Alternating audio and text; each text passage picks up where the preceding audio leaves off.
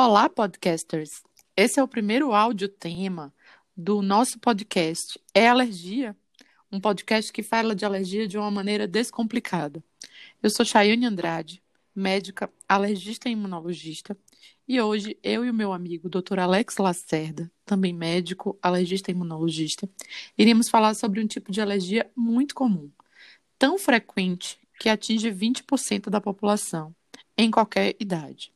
É um problema crônico que não é considerado grave, mas que afeta muito a qualidade de vida de quem sofre com ele.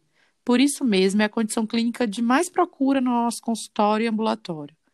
Estamos falando da rinite alérgica. E o que é rinite alérgica, Alex?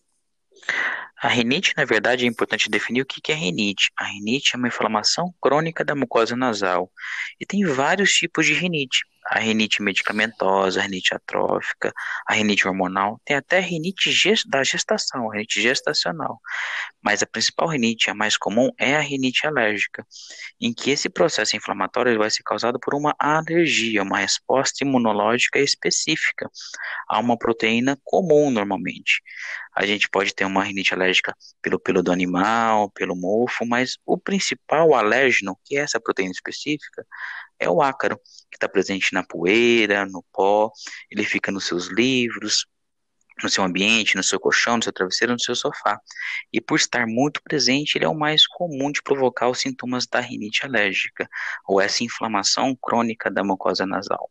A rinite alérgica não era uma doença grave, como a Chayane acabou comentando, mas é uma doença que prejudica muito a qualidade de vida do paciente, e ela não é dada a atenção que ela precisa para ter o tratamento correto e melhorar a qualidade de vida da pessoa. Você sabia que quem tem história familiar de rinite alérgica, quem é do gênero masculino, quem é filho mais velho, ou tem dermatite atópica, asma e outras atopias, tem mais chance de ter rinite alérgica?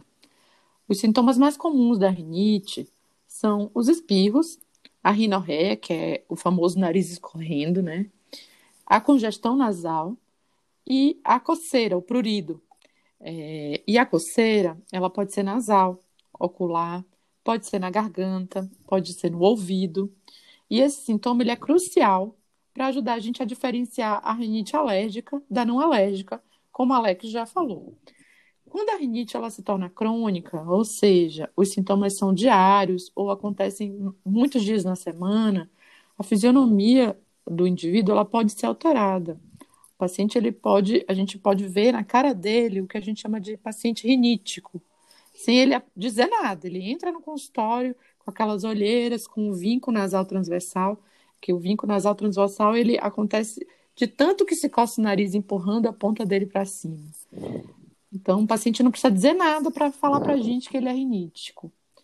E a gente, quando tem a coceira ocular associada, lacrimejamento e sensação de queimação nos olhos, é, associados aos sintomas nasais, a gente chama isso de rinoconjuntivite alérgica. A rinoconjuntivite alérgica está mais atrelada a sintomas sazonais, ou seja, é, quando o gatilho acontece de acordo com a estação do ano, ela é mais é, previsível e determinada. E esse quadro clínico que a Chay comentou é fundamental para o diagnóstico. O diagnóstico da rinite ele é clínico a gente tem, lança mal tem exames específicos para a gente fazer o diagnóstico específico da rinite.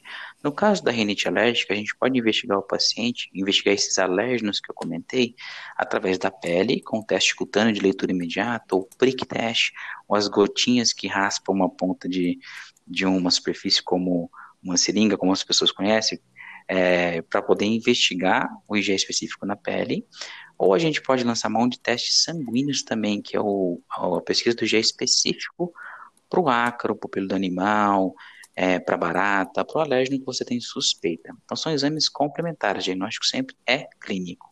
O diagnóstico específico vai ajudar não só no tratamento medicamentoso, mas também na orientação específica do paciente, o que ele tem que diminuir a sua exposição, é, diminuir no dia a dia para ele ter melhor a clínica do quadro. Então, quando a gente começa a falar de tratamento de rinite, ele vai se apoiar e vai ser base três pilares fundamentais: o controle ambiental, o tratamento medicamentoso é, que pode ser para prevenção da rinite, ou tratamento também para o quadro clínico de uma crise, e no caso da rinite alérgica, a imunoterapia alérgica específica, ou como todo mundo conhece, a famosa vacina para alergia.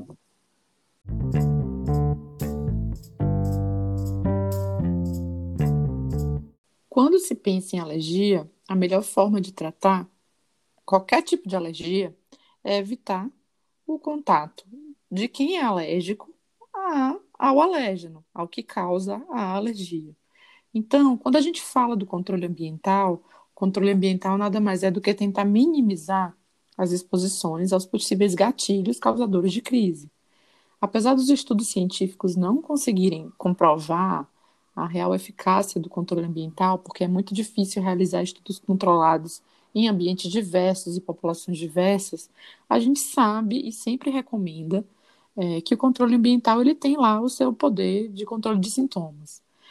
Então, por exemplo, se você é alérgico a pelo de gato, você vai tentar viver num ambiente longe dos gatinhos, principalmente o quarto, né? O seu quarto ele tem que é, ser o, o mais limpo de alérgeno possível, porque é o ambiente que você fica mais horas do seu dia.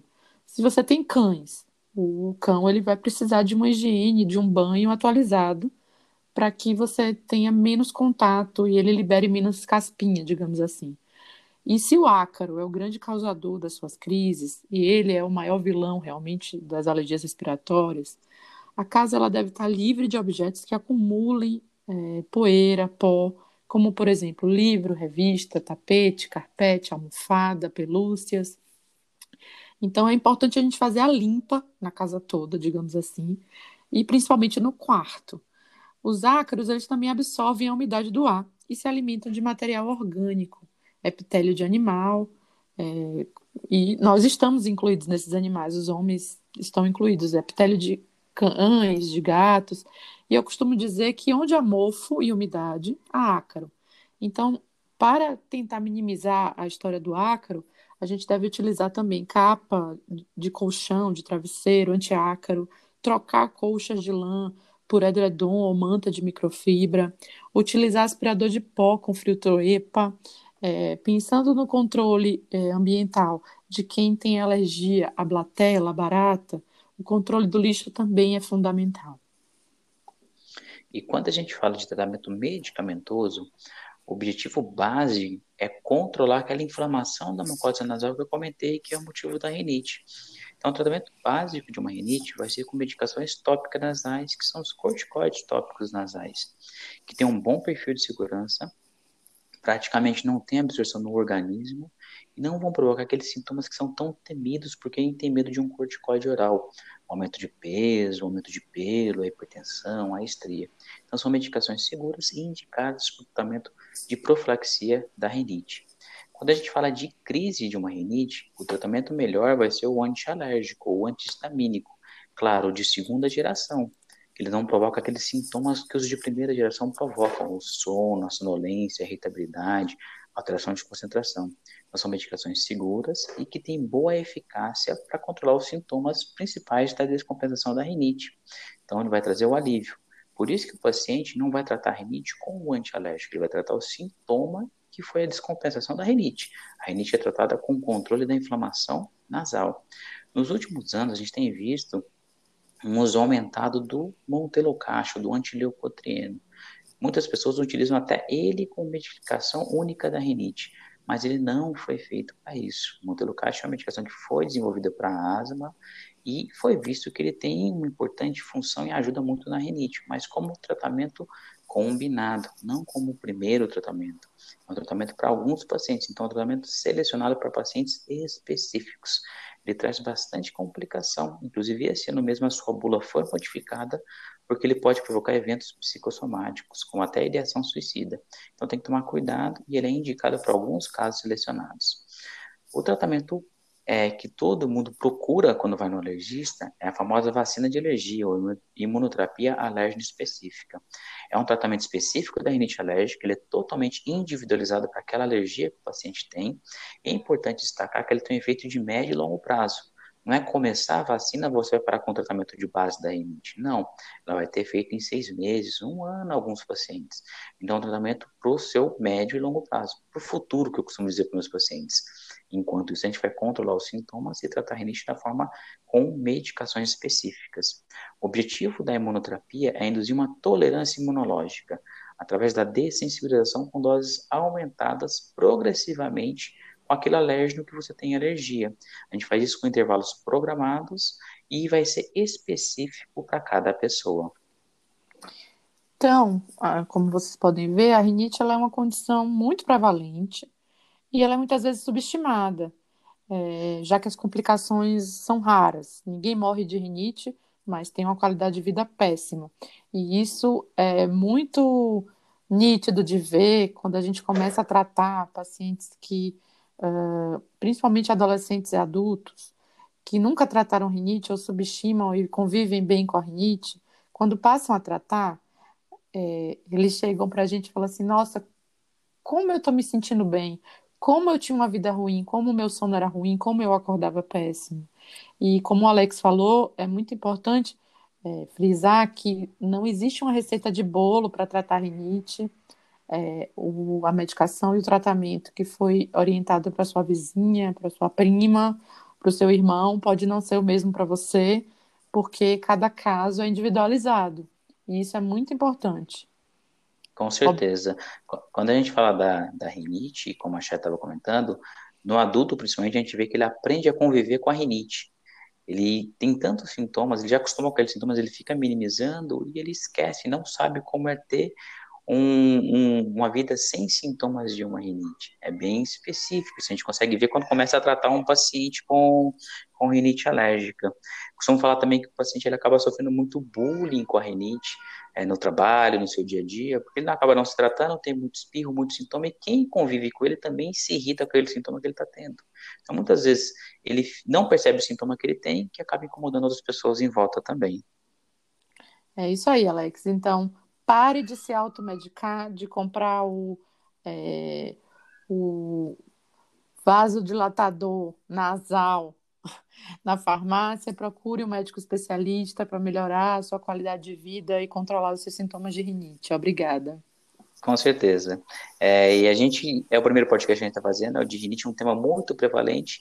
A gente se vê nos próximos podcasts. Tchau, tchau, pessoal. Tchau, Alex.